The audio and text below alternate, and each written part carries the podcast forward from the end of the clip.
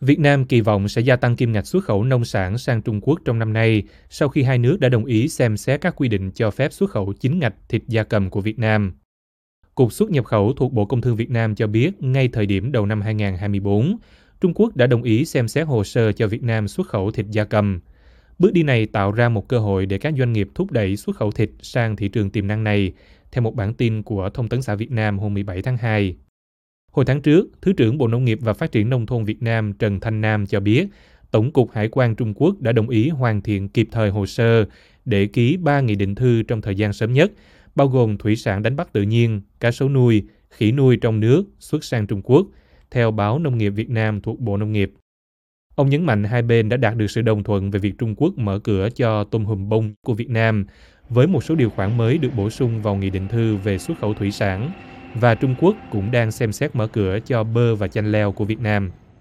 Nhận định với VOA, bà Phạm Thị Huân, người sáng lập công ty cổ phần Ba Huân tại thành phố Hồ Chí Minh, một trong những nhà cung cấp thịt gia cầm và trứng lớn nhất cả nước, bày tỏ lạc quan về triển vọng kinh doanh sắp tới.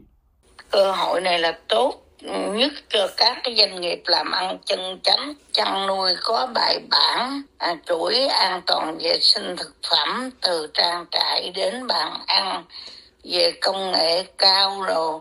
thì nếu mà uh, Trung Quốc mà cho xuất khẩu sang thì ờ,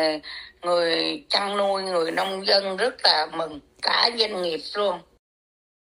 Theo Tổng cục Hải quan Trung Quốc, Việt Nam là đối tác thương mại lớn nhất của Trung Quốc trong Hiệp hội các quốc gia Đông Nam Á ASEAN, với thương mại song phương chiếm 25% tổng thương mại của Trung Quốc với khối này trong 11 tháng đầu năm 2023.